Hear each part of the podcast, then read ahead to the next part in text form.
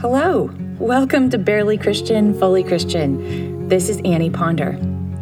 This podcast explores loving Jesus, being repulsed by much of Christianity, and relating to the Holy Spirit as the divine feminine, or as I prefer to call her, Mama God.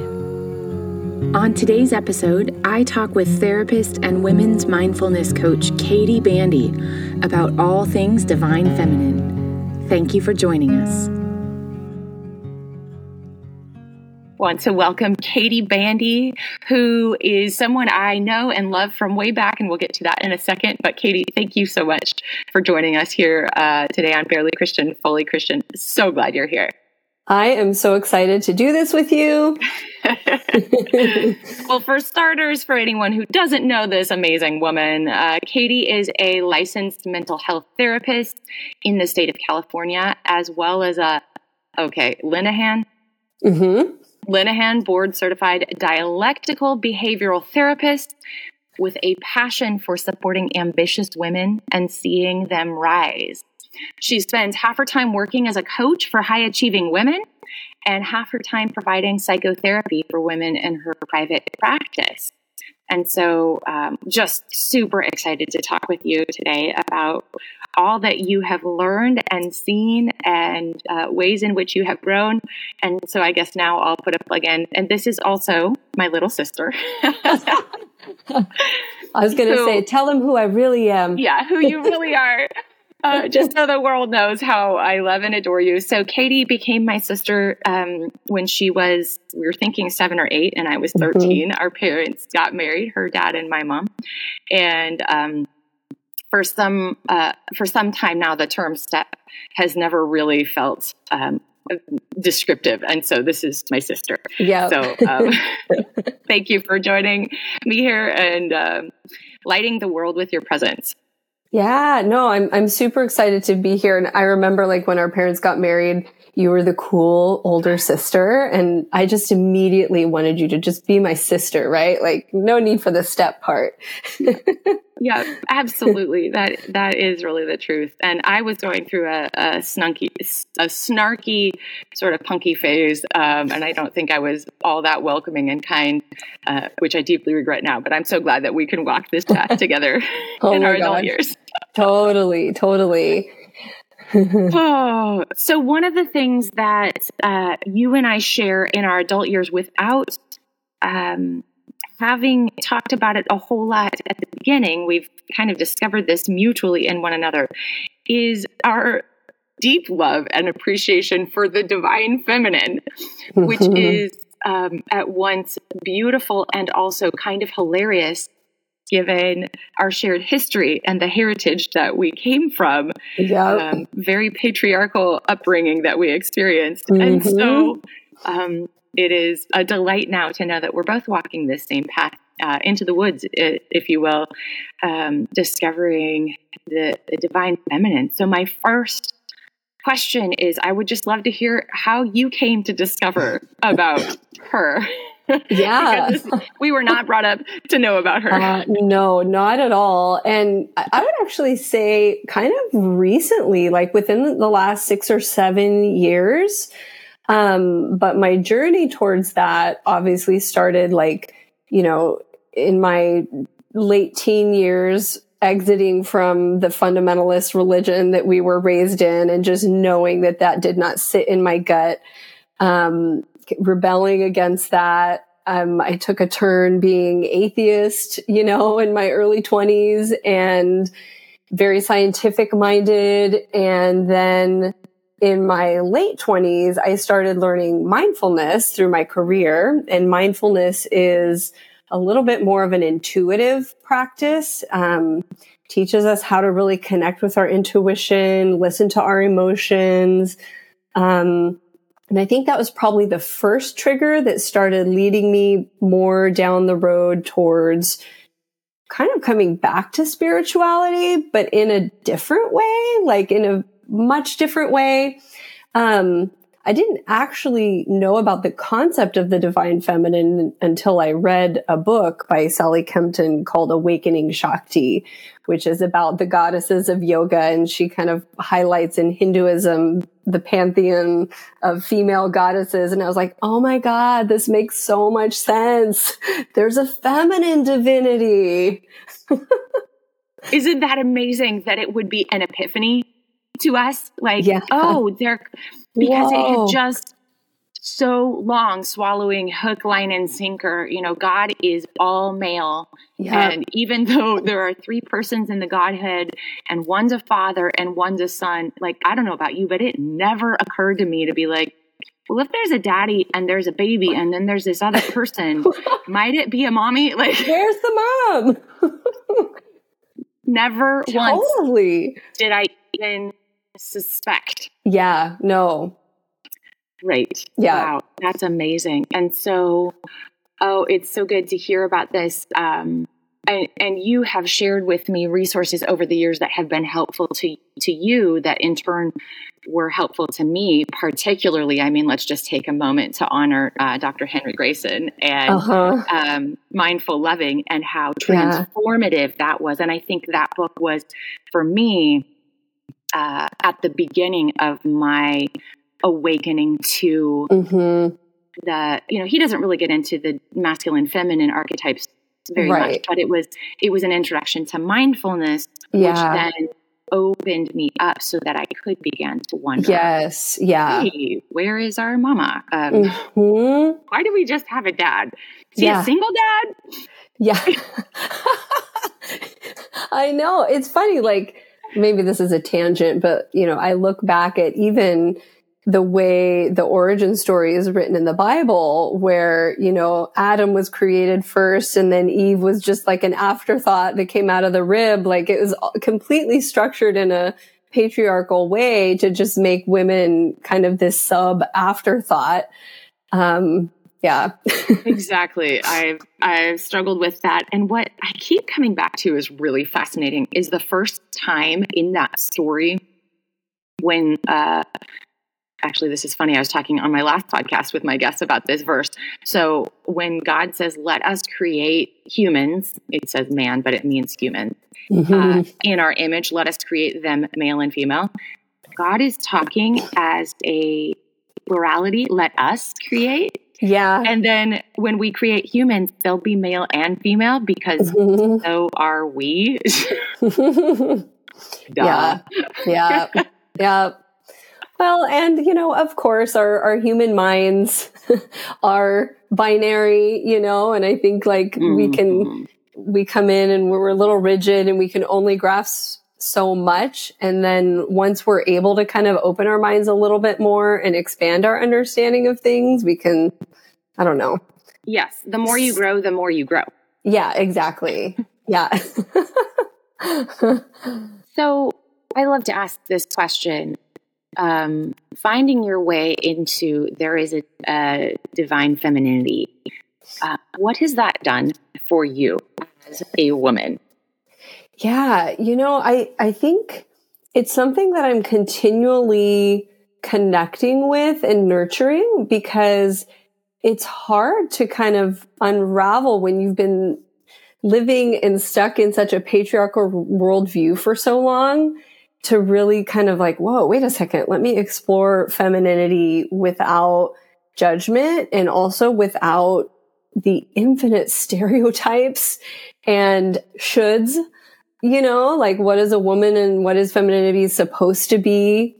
Um, but I think really when it comes down to it, it's offered me more self acceptance you know, like unconditional self acceptance, which is, you know, letting myself be who I am, acknowledging emotions that I'm feeling as natural and valid, um, listening to the wisdom of my body a little bit more, not getting so stuck in the hyper analytical, which is hard for me because that's where my brain goes, right? Um, so yeah, I don't know. Those are just a couple things that come to mind.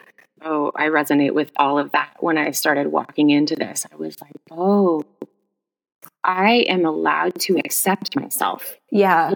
In a way that I have never before understood. And it was such an epiphany to realize that my femininity derives from God herself. Yeah. Like, it is an expression of godliness to be woman. Mm-hmm. Wow. And that goes so deep. And like you're saying, that allows us to um, connect with the nature of our bodies, the cyclical nature of our bodies, and to mm-hmm. honor, oh, bleeding regularly is an expression of our divine femininity and having the emotions that we do, having the sensation, the intuition, mm-hmm. Which need is something I'm finding I need to work out like a muscle because it's been yes so dormant for so long, right? Totally, totally, right? Um, and all of these things, and it just makes me um, at, at my deepest place so grateful to be who I am because it's much like if you grow up and you're always told you know, um, God is male, God is masculine, then you go, oh, well, then I don't relate to that. You know, what am I? But yeah. when, when you start to recognize the femininity of God, and again, I always like to say, and probably gender is a just a metaphor and God transcends all that. Fine. Totally. But, yeah. And we need this metaphor.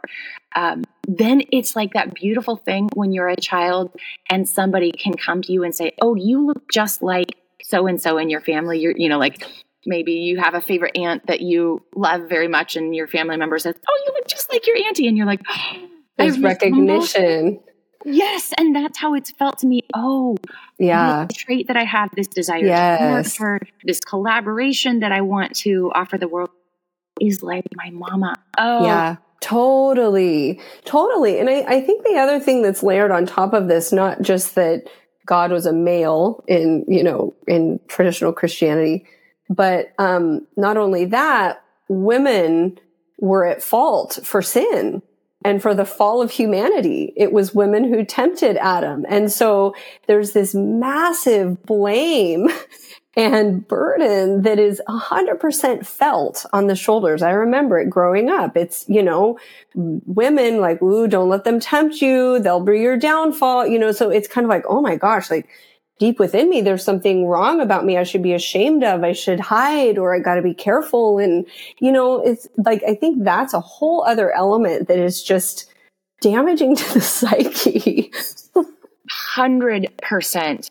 I can relate to what you're saying and this like a shame about being a seductress or a yeah, whore. Yes. Or um or any of the or even liking yourself. Like don't like anything about yourself. Don't be prideful. You know, keep your head low. don't wear bright shit. colors. Don't right. wear makeup. Don't wear jewelry. Don't call mm-hmm. attention to your mm-hmm. femininity. And for goodness sake, cover up your curves and mm-hmm don't be a stumbling block to your brothers. And right. yes the shame goes deep and it cuts yeah. um, it cuts at our very fabric of you know can you imagine uh, the divine feminine in her purest form ever being like oh shoot you know my shoulder is showing. I can't. Oh goodness. No. Yeah. Yeah. And the damage you're right that that does to our psyches uh, putting us initially at the very beginning of our cognitive understanding and even before that even prior to when we really start to wake up to this mm-hmm. at this mm-hmm. disadvantage and thinking we are lesser we are secondary we are yep. here to be helpers you know yep. our job is is to assist um, and and we are not good you're right that's really yeah. the message that women yeah. aren't good we're not to be trusted we started the whole thing and when we get to heaven one day everybody's going to be so mad at Eve for what she did. Yeah. Yeah. I remember that. yeah. No, it's like such a current that is there. Um, and you know, you even, I even can think of some, some family members that I've heard ma- joking about this, you know, and it's like, it's serious, but it's also, they joke about it. Yeah. Eve, she just da da da da da, you know, and so it's just pervasive. It is. It is everywhere. It was the air that we were breathing and the water we were drinking. Yeah. And it's so nice to be far away from that now. It really is. And, you know, I, I think that I, I always like to look at the macro and we live in a Protestant based nation. You know, the United States was really founded on Protestant Christian beliefs as much as they like to say there's separation of church and state. You know, there's not. Um, and so those subtle innuendos and themes pervade our whole culture in society, even for people who aren't in strict fundamentalist religions, I think these subtle veins are everywhere, you know? I agree. In fact, not only Protestant, but I've been on this hunt of the thread of where is Puritanism still yeah, showing up in Puritanism, exactly. In our in our culture at large. Yeah. Where did it get baked into the founding fathers and where were the founding mothers anyway? Um and and it still shows up these you know for instance the the easy one to pick out here is that you know sex is a shameful secret dirty um, mm-hmm. kind of thing. And um, wow the damage that has done to our psyche yeah. is yeah. um, something to explore. Yeah. Well actually a little pivot here. So you shared that i'm uh, board certified in dialectical behavioral therapy. So DBT is a form of therapy that was created by this amazing woman named Marsha Linehan. And it was originally created to help individuals who have something called borderline personality disorder. And it's a, it's a disorder where people suffer often from suicidal thoughts and actions. Um, a large percentage of the time, there's been some form of childhood abuse, especially sexual abuse. And uh, the majority of people diagnosed with BPD are women. And in DBT, one of the first things that's taught and one of the things that she really highlights is something called the invalidating social environment and the impact of an invalidating social environment. So that's things like sexism, you know, and all of these social norms that tell us what we're supposed to do, how we're supposed to be, what our value is, whether we're okay or not that impacts our psyche. And so, you know, it's, it's fascinating because I feel like that form of therapy is really healing and kind of addresses this population of women who have been directly impacted by these threads of sexism. There's other aspects too, of course, but that's a big part of it as they're growing up and they they don't trust themselves. They don't like themselves. They harm themselves. They don't know how to cope with their emotions. And, um, yeah, so that's a little rant. so I, I'm so glad you brought that up because I think a lot of us have a lot to learn here. And, um, that's fascinating. Actually, I'm just thinking about three different thoughts at once. So, which one did I want to pull out? I don't know if you know this, but at one time, um, it was suspected that I had um, borderline personality disorder. Turns mm-hmm. out it was bipolar disorder um, eh, of, a, of a sort. Um, but I can really relate to what did you call it? Where you're getting the messages from your society that you're bad. What's the, the invalidating social environment. Yeah. Yeah. Yeah. You know, and she, just a real quick plug here. So Marsha Linehan, who she also struggled from some of those symptoms and actually really agree with what she said. She said, most of us have a little flare of BPD. And because we are humans living in a highly invalidating world. And so kind of like destigmatizing that idea. And obviously there's a spectrum, you know, where people might suffer more intensely with some of those things, but I agree with that because I think I've even noticed in myself, especially in my younger years, some of those like traits, right? lack of self trust and um, some self harm in my younger years and stuff like that. So it's more common you know, than people think. Right. That's really true. And I think what we're learning in the larger context of psychotherapy is is what I'm what I'm hearing. Obviously, this is not my field, but what I keep hearing with my ear pressed to the ground is that many of these disorders are like a spectrum that or a bell curve, which yeah um, we can we can find ourselves, you know, in various places yeah. along the line. And I can so relate to the mistrust of one's self. I Yep. was in my therapist's office a couple years ago, and we were doing some EMDR, uh, healing some trauma, and it was really helpful. And he asked me a question, and I kind of didn't know exactly how to respond. And he said, It's okay to trust yourself.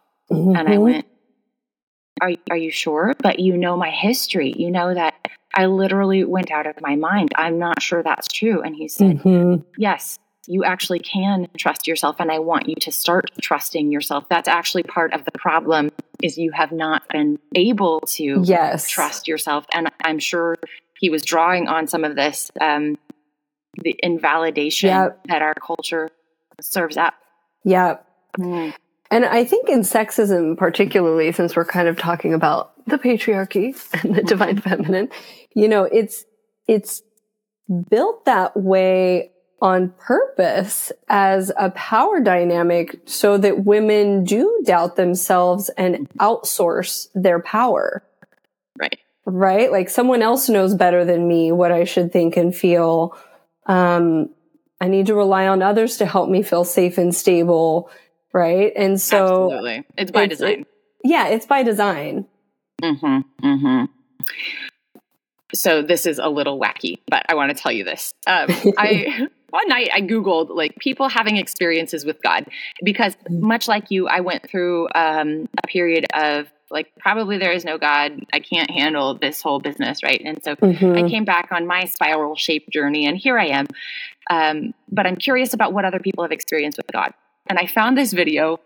You know, again, who knows? Take this with a grain of salt. But this man was telling a story about a vision that he'd had when he was eight years old, and he'd been invited to come to heaven and what he experienced there. And what blew my mind, I will never forget this, is he said, In heaven, there is an air of acceptance and approval from everyone you meet. He said, I would be walking down the streets and he had a guide who was taking him around and showing Mhm. him places, right? And he would pass different, I don't know what they were, angels or beings, whatever. And they all knew his name. And they all, he said, it felt to me like they accepted and approved of me exactly as I was. There was Mhm. just this air of approval. And I thought, wow, how very different that thought is from what we experience here, particularly as women. You know, I just have felt most of my life like I needed to seek approval, as most of us do. And like I needed to seek validation and outside voices telling me that I am right or or on the right track or Yeah. worthy and, and valuable because I've received the message loud and clear that women are not to be trusted. Yeah, totally. Totally. Wow. So, what has it done for you in your own life and work and your career and what you offer the world to begin to trust your body, your intuitions, your inner knowing? Yeah, I mean, I, I feel like it starts to kind of bleed into everything, you know. Um, it's not only kind of directed my personal relationships, um, you know, my my life partnership. I think I'm I'm just starting to be a little more self aware of the energy that I bring, you know. Um, when I might be polarizing into that conditioned masculine and then trying to sink back a little bit more into what feels more natural as feminine. Um, I think it's helped me guide the direction in my life. So, for example, starting my own business a few, few years ago, leaving the structure and safety of a nine to five, I quit last year. And, you know, while part of me is screaming like, this is illogical. What are you doing? This isn't safe. And my fear is there or whatever, just knowing like, no, I'm going to trust myself. I'm going to trust where I'm going and what I need in my life at this time. Um, so I think that's huge. Um, yeah, I mean, when, when you start to really connect with yourself unconditionally and your in, intuitive self, it just informs so much. And I'm, I'm sure even in my work with my clients, you know, it gives me an ability to, you know, really be present with them, um, you know, kind of read them, be receptive to them, um, and just using that intuition to guide in there too. Mm, I'm sure that is really useful. Not only what it does for you, but what you're able to offer the people you're working with mm-hmm. is this whole body listening and responding, feeling, deep knowing. Yep. Wow. Yeah. So, speaking of your clients, I'm wondering if so you've worked in the field of psychotherapy. What is it like 15 years now? Mm-hmm. Okay. Yep. yep.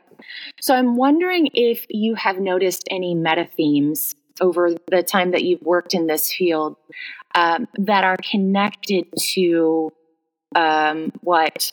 Uh, oh, I'm forgetting the author that I'm drawing this from, but it, it's written in a lot of places. A lot of people talk about the mother wound, right? The the oh, separation yes. from the feminine, right? Mm-hmm. So I'm really curious if you have noted any larger themes across your practice that you could talk about where um, you know what are what is the sickness that is showing up in and among us because we don't have the connection to the feminine that we need mm-hmm. Mm-hmm. yeah i mean i think other than what I had mentioned previously about this invalidating social environment, you know, that impacts our mental health and emotional well-being, taking it even a step above that and looking at the mental health care system in general. Um, you know, again, another system that I've really bought into, which I want to first say is a valuable system we need more mental health care access. Um, it's a much needed resource. And it was also created within a patriarchal worldview and, you know, a scientific method, which is hyper masculine. And so something that I started to really see within the last, you know, few years is how a lot of forms of therapy are polarized into the logic, right? Well, change your thoughts, fix your thoughts rather than body wisdom and thinking into, okay, where do you feel this emotion in your body and all of that kind of thing, right? Um, you know, if you go back and look at the ancients like Freud and, and, and Jung, Freud especially, you know, let's pathologize women who are having these reactions, understandable reactions to an unfair society, you know, an oppressive and, and patriarchal worldview. And so, you know, even the mental health care system over the years, I think has reinforced sometimes that it is the individual that's sick. They're the problem. They're not functioning in our society rather than seeing that these are natural responses to an environment that is not tapped into the feminine and the wisdom that is held in the body, in the intuition, in, you know, glorifying the feminine on all of her strengths, right? Mm, hmm I cannot agree more uh, with what you've just said. Um, and particularly having experienced my own mental illness, it was really um, life changing to me for my therapist to say to you, of course, this happened to you? Do you know the society in which you live? Do you know yeah. how maddening, like I want you to listen to that term, mm-hmm. maddening it is mm-hmm. to live lopsided? and of course, yep. you would have a break in, in yeah. your sanity. Um, yeah. Of course, it, it makes perfect sense. Exactly. Like, really? So it's not like I'm at fault. You know, yeah. years ago when I'm unraveling this. Yeah yeah, no, honey, it's not your fault. and of course, you would be um, damaged. It's uh, your mental illness is a symptom of this large problem. Exactly. Mm-hmm. Yeah. And I think it's really important to highlight too that this doesn't just impact women, right? And obviously, you know, we could, we could open this up to the LGBTQ community. You know, there's non-binary individuals. It's, it's not a polarity. And even for men, you know, their patriarchy harms them just as much as it does women because it tells them they can't feel their emotions. It tells them to just toughen up and think logically, you know, and push through. And so that is just as damaging. And, you know, I've seen this in my work with clients over the years. It's kind of the same unraveling work for men to say, hey, there is feminine and masculine in all of life, including every individual. And so don't cut that out of yourself. Like it's okay to acknowledge emotions. It's okay to connect and trust your intuition, even as a man. Right. I'm so glad you brought that up. I wanted to hear because I know you specialize in working with women, but that was my next question because um, the the what I what little I know about this field is yes, we have all been starved of something vital to us, and so the the maybe more um, first apparent symptom of this is that women are just yeah yeah. it's like we're dancing on one leg.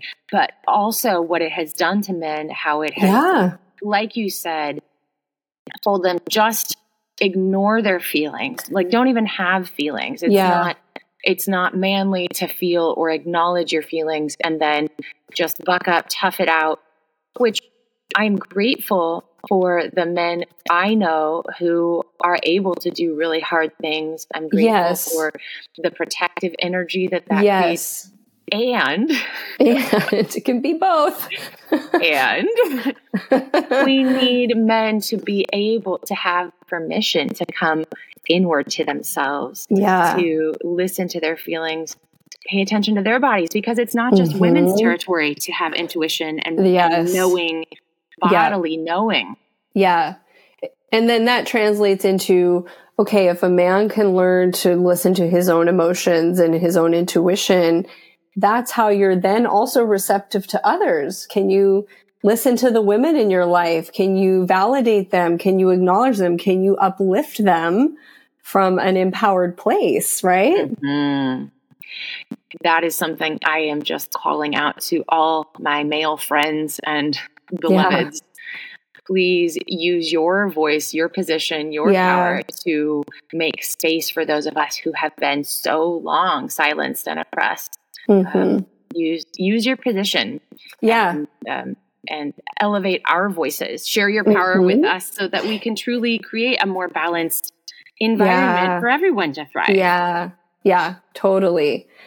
I think from from the spiritual perspective, at least from this book, Awakening Shakti, you know, the male masculine energy is that strong container that can hold space for the feminine as she is creative and wild and whatever, right? And so, yes, men, we need you to be able to hold space for us. And that means being open and receptive to that feeling and feminine energy, right? Absolutely. Oh, I'm seeing this play out in my own life so strongly right now. I we've been doing a little bit of uh, internal family systems therapy, and I've learned about this part of myself. Um, and I call her the shy artist. And she only comes out when she feels really safe.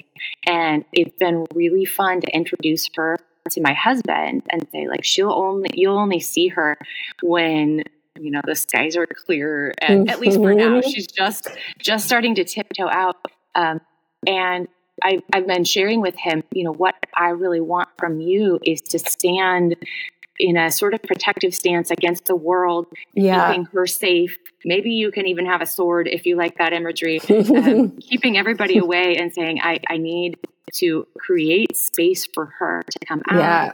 she's a dancer. We want to see her art. We want to hear her Mhm. sing.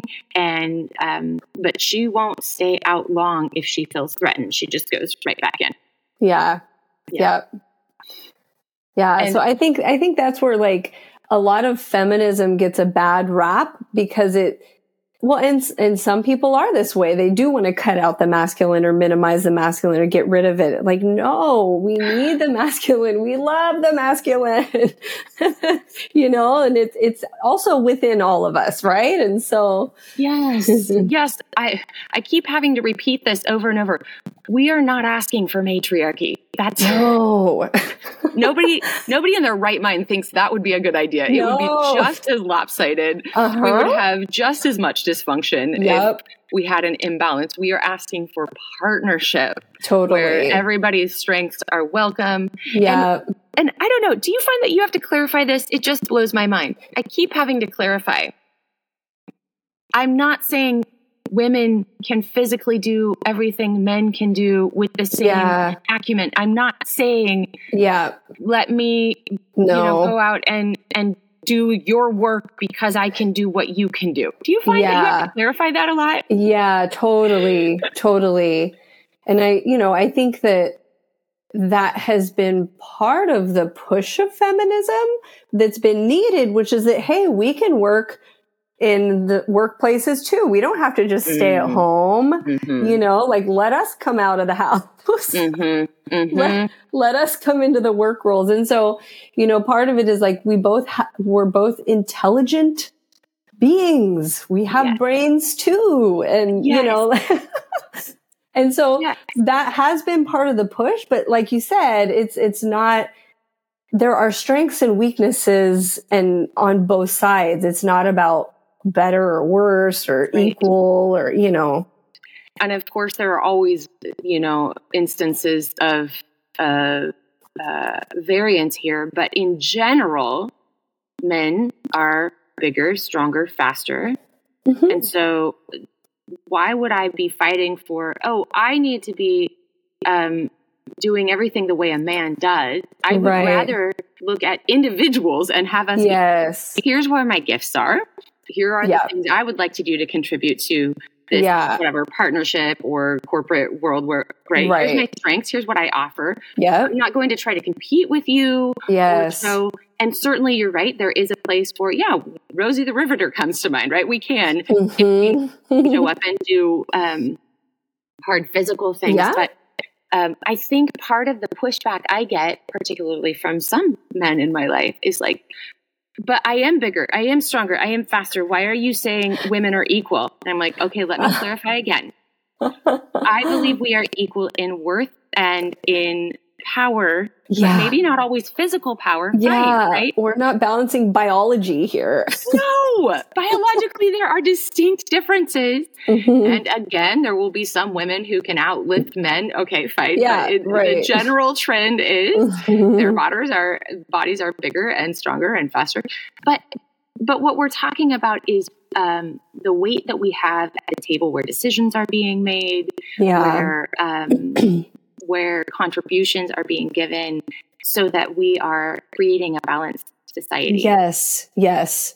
You know, um, adding on to when you mentioned competition, right? It's it's not about competition. Um, there's this another other amazing book. It's called uh, The Soul of Money by Sally Kempton, and she talks about our relationship with money as humans. And at one point, she talks about you know the scientific theory, survival of the fittest right? That's been really promoted that it's all about competition for resources and whoever's stronger gets more, climb to the top.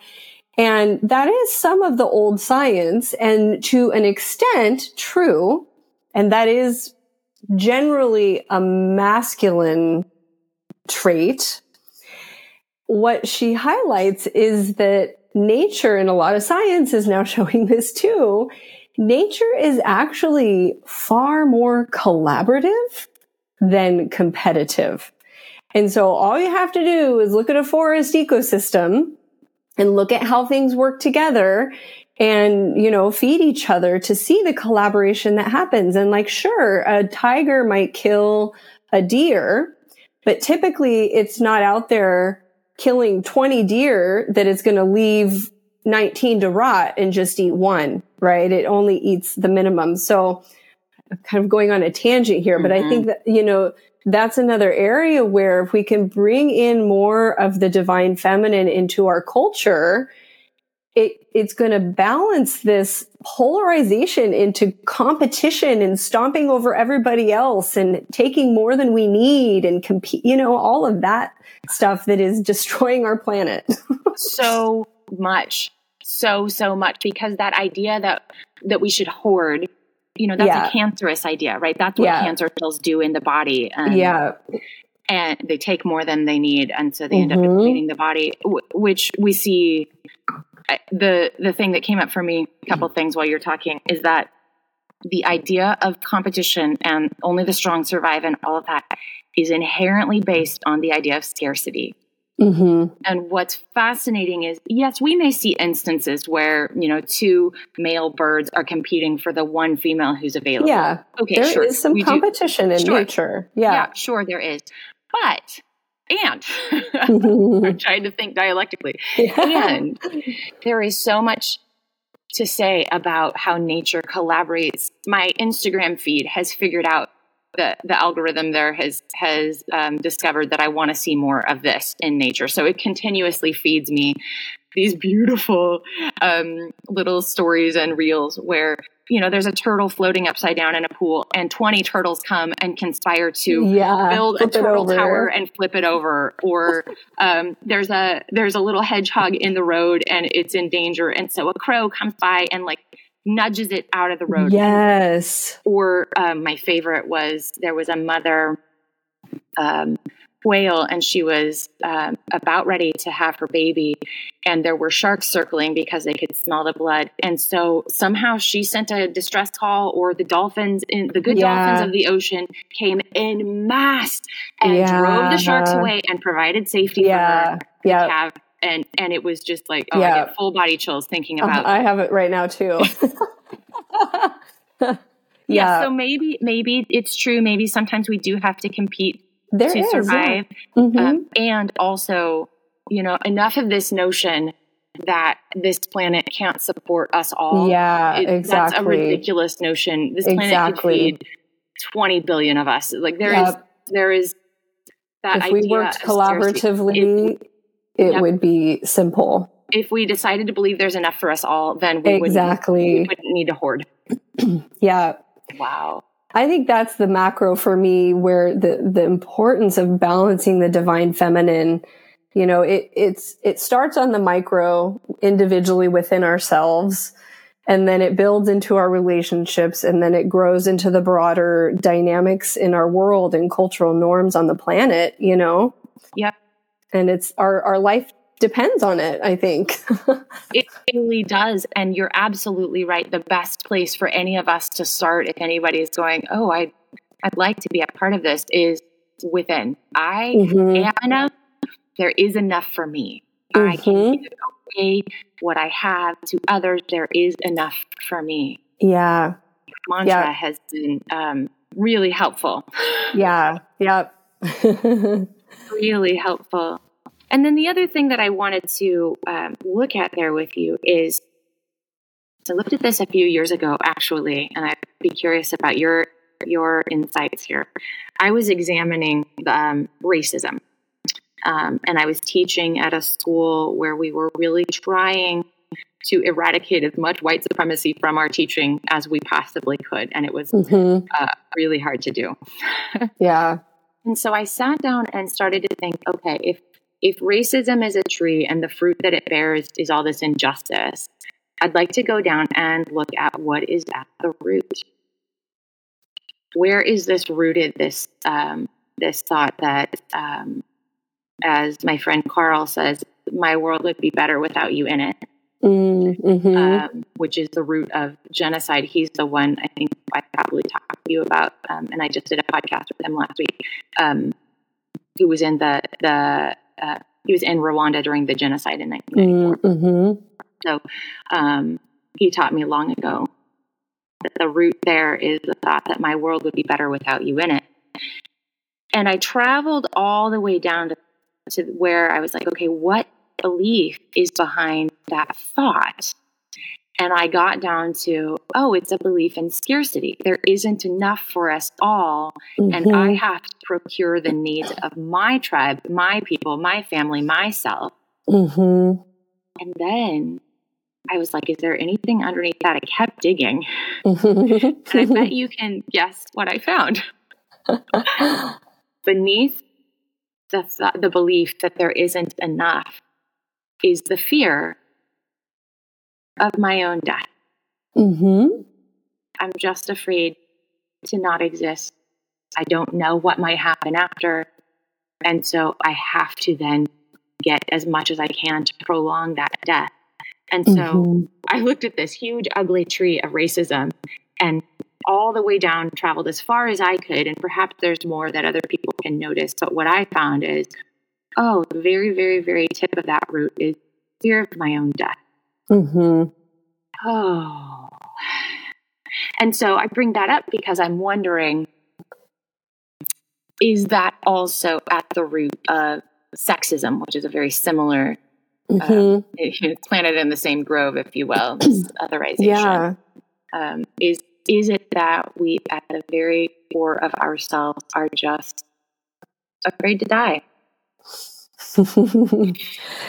There's another great book that I love. Okay. that, I, that I had to read in college. I'm not going to remember the author's name right now, but it's called The Denial of Death. Okay. And it's a fat book. It's huge. And it's about, you know, it's kind of theorizing about how humans have come to grapple with our mortality. Um, it's taking a more scientific approach, you know, and thinking, okay, along the lines of our evolution, at some point we became aware that we have a lifespan and we're going to die someday. Like, you know, a dog probably doesn't know it has a lifespan or a monkey doesn't know it has a lifespan. At some point we realized we do. And that terrified us and is what triggered the development of spiritual or religious belief systems as a way to cope with our death. Right. And so, you know, what do we need to do to make ourselves immortal? What do we need to create to feel like there's not an ending? And, you know, I mean, I, I genuinely believe, have a spiritual belief system now. And I, I do acknowledge that faith is faith, right? We're making our best guess on something. But when you look at rigid fundamentalist beliefs, I think 100% that is rooted in a deep fear of death and like the psyche just trying to grip into with 100% certainty that if I do X, Y, and Z and I follow X, Y, and Z, then I'll pass the test and I'll make it to heaven. And then I have to get everybody else around me to do the same thing because I love them and I don't want them to die. And, you know, it kind of turns into then that almost becomes a virus where it's like, oh, right, I've got to spread and, and take, take what I can and get what I can, but metaphysically, spiritually speaking, right? Yeah. And how that fractures us Yeah. and separates us um, from our sense of wholeness here and now. Yeah, exactly. And then we start talking about ourselves as bad or sinners or, um, right. you know, whatever, so that we can be on this. Um, so we can get the ticket. yeah, get the ticket. Yeah.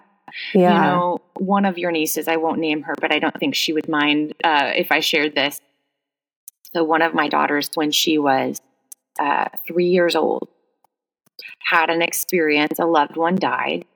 And um, she looked at me with wide eyes and said, Wait a minute. One day, are you going to die?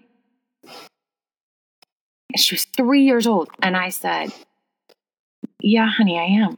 One day I'll probably be a really old, old lady. You'll probably have me Mhm. a long, long time. But yes, that's the way it goes for us. Mhm. She got really quiet and her eyes got huge. And I watched this thought come into her body. And she went, Am I going to die one day? And I was like, shoot, I did not, I was not ready for her at the age of three. You know, Yeah. most children, I think, what do they say, around five or six, they comprehend their mortality. She got it early. And the moment she recognized she was mortal, everything changed for this kid and not in a good way. She became Mhm. anxious. She became obsessed with death. Everything we did, is this going to make us die? You know, to the point where like Yeah. Yeah. family members are pulling me aside. I'm really um, concerned about your daughter. She's like obsessed with death. And I'm like, no, I know, we know, we're working on it. Um, and I think that fractured a part of her sense of wholeness Mhm. and terrified her. Mhm. And she has done a lot of work. I'm so proud of her.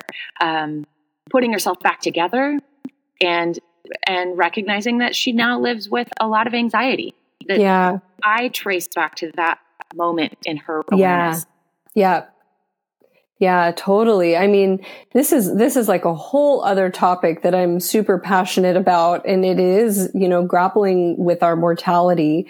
And, um, you know, everyone has their belief systems or not, you know, even for atheists, if it's like, I'm going to turn into dirt and they're fine with that, right? Okay, whatever. Um, but it is something that if we don't find some way to cope with it, it will rule our life and it will direct everything we do and every decision we make. And that can, well, depending on how it's working, it can be a harmful or a positive thing, right? Mm-hmm. Mm-hmm. Oh, so much. In my experience teaching high school English, um, something that I liked to do was offer a writing assignment, and I would offer it. Like, you don't have to do this, but if you're game, um, write. Imagine that you have lived the life you most want from yep. where you are, you're 16 years old. Okay, imagine that you go through your whole life, you live it, you accomplish the things you'd like to accomplish, you've set goals and you've achieved them, you've had the relationships you wanted, and then and then one day you pass on. Mm-hmm. Okay, I want you to write what would be said about you at your funeral, right? Write your eulogy. Yeah. And some of them could, oh, that's a cool assignment. But the terror in the eyes of some of my students who are like, I don't want to think about that I am mortal. Yeah. I, and maybe, you know, looking back, maybe this was uh, a weighty assignment and um, I don't know. I'm, I'm not just suggesting. Diving right in there. It is, it is. And I'm, I'm not suggesting this is a good thing. This is just what I did. Um, yeah. I, I saw the abject terror in most of their eyes because they had never considered um, being at peace with the idea that they would die one day. Yeah. And then doing a creative assignment about it. And so I would be like, okay, well, you can do another assignment. Why don't you write about um, a celebrity you really enjoy or, or something, you know, something. Mm-hmm. But, um, it really struck me how I will say societally we're we're doing a very poor job yeah. of accepting our yeah. mortality, embracing totally. it, knowing it's here and yeah. even welcoming it. Living in a way that honors it. Yeah. yeah. And I think that drives a lot of our like our consumerism and our desperate, you know, like I've got to, oh, let me just numb out or have all these things or it drives so much of mm-hmm. what we mm-hmm. see in the world that's harmful. And you know, you've read Women Who Run with Wolves. Um, yes. uh, Maria Clarissa Pinkola think, yeah. Yeah. Um, one of the first stories is the, um, Los Lobos, or I forget, it's like the death mother. And, and the part of the divine feminine it's like an old Mexican folklore or, or, you know, Latin folklore about, you know, the feminine as being the, the energy that is life, death, life, death, and able to acknowledge endings and beginnings. And so I think there's another aspect here where the, the divine feminine can help us cope with death differently so that it isn't such a terrifying, fearful thing that drives us into neuroses, you know? Absolutely it is so true. Just looking at nature um, helps with that too. Yes. You know, even if somebody's listening, like, I don't know about this whole divine feminine thing, but okay, look at nature or watch The Lion King. This, I love this part where um, Simba and Mufasa are talking and Simba's feeling a little bit big for his britches and he's excited he's going to be king and he's going to rule over everyone. And Mufasa reminds him, hey, one day you're going to be the grass that the antelope eat. So even if you kill antelope, you yeah. know, one day you die, you go back yeah. to the earth, grass grows from your soil and they yes. eat you. So don't be too high and mighty. Yeah.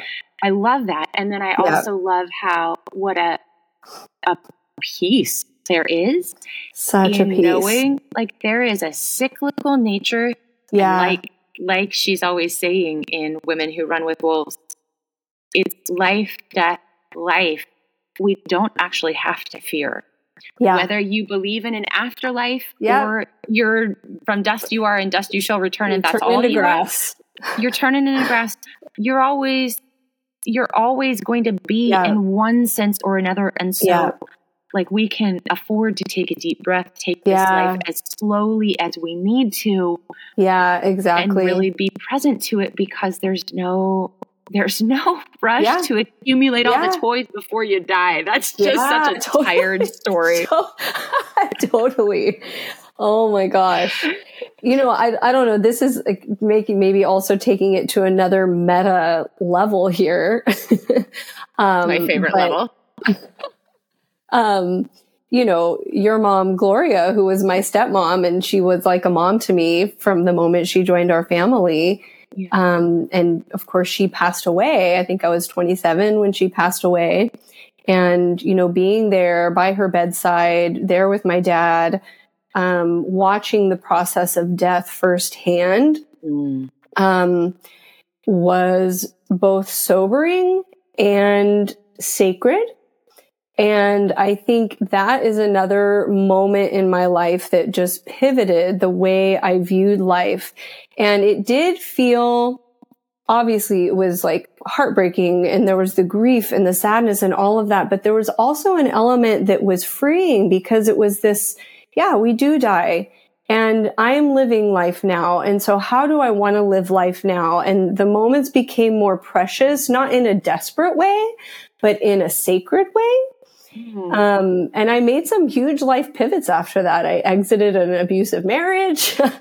you know, like I, I just pretty quickly started kind of changing the trajectories in my life. And, um, I, I, I know that the divine feminine and, and her literal feminine loss was weaved through all of that.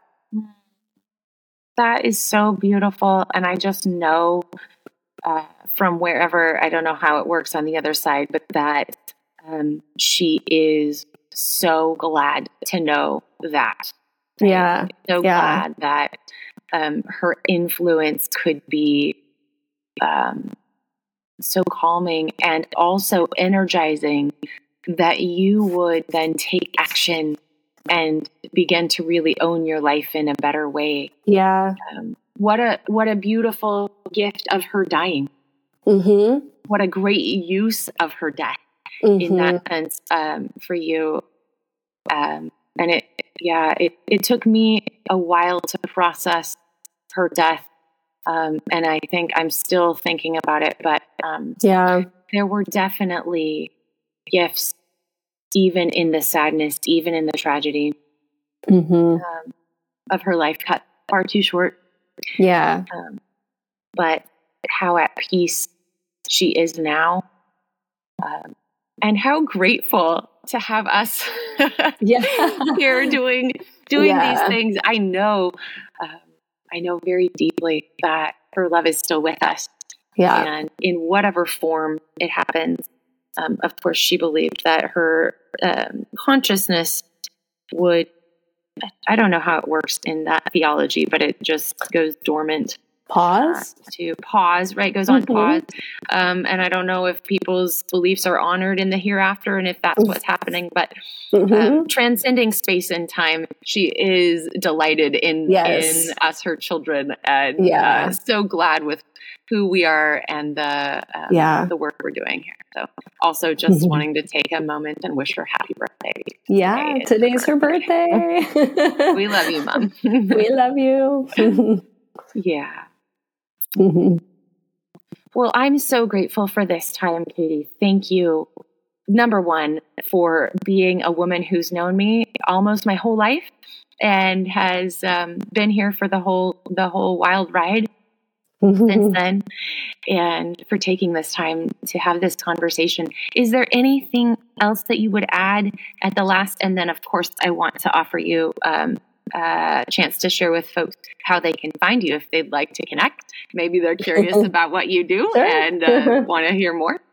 Yeah, no, I, I don't know. I guess um, the only thing that I would add or just kind of reinforce is to encourage each person to explore their intuition, to explore their connection with themselves. And, you know, for me, mindfulness was really the catalyst because it, it, helps us bring um, a lens of non-judgment. Mindfulness is a non-judgmental practice. And so it takes off some of the heat of self-exploration and self-understanding and um, sometimes getting to know oneself is um, seems like a scary journey, but it's it's one that's so worth it to do. Mm-hmm.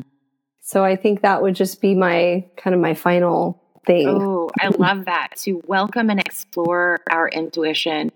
Uh, I have a friend, Kristen Hangy, who uh, taught me two things about intuition that I'll just share. If if anybody heard the podcast with her, they've heard this before, but it's just so rich. So she does a lot of work helping women, especially awake uh, uh women and, and, everybody, but especially women, um, awaken our intuition. And she took me on a guided tour of my intuition. Um, cool. And I traveled down from my mind, where I hang out, all the way down uh-huh. into my solar plexus. And I brought a question down about um, some work that I'm doing, directing a play. And I asked it down of my solar plexus, and immediately I knew some wisdom that I hadn't thought of before when yeah. I'm up in my mind, right? Um, yeah. And so that it was really cool how she guided me almost like I was on an elevator traveling down through my my core. Um, mm-hmm. and I could listen to myself. And I was like, Kristen, that's great. What else do you have? How else do you connect with your intuition? And she told me this practice that she engages in, and I just think it's so beautiful. She said, I go on intuition dates. I block out several hours yeah. in the afternoon, maybe or in the morning, where I don't have any to dos in mind. And mm-hmm. I just ask, what are we going to do? Where yeah. are we going to go? Who are we going to talk to? And I just follow.